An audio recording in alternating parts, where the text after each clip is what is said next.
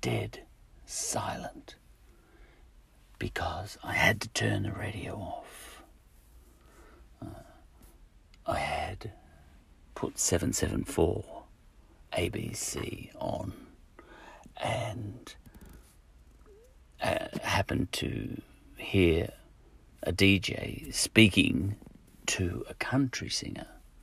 I even caught his name. I think it was Mark Waugh. No, that's the cricketer, but it's someone Waugh. And um, and the DJ was asking him about his latest song. And he said, Well, you know, I've written a song for my wife.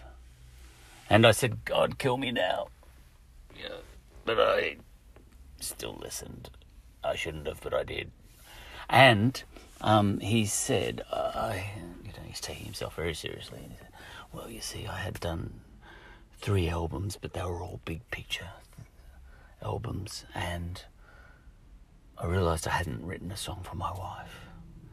So I wrote a song for her, and I took it home to her, and I played it to her, and she looked at me sideways for the first two verses, but then it worked out in the end.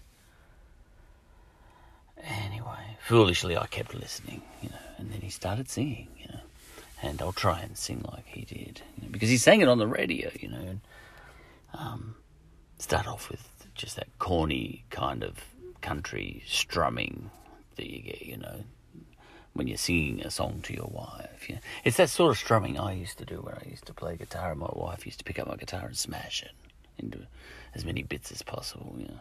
Um, strum, strum, you know. And anyway, he started singing. He says, and, the song went something like, I don't love you like I used to. Yeah, something like that, you know, deep. Yeah, I'll start, I'll start again. I don't love you like I used to. I don't love you when you talk so much.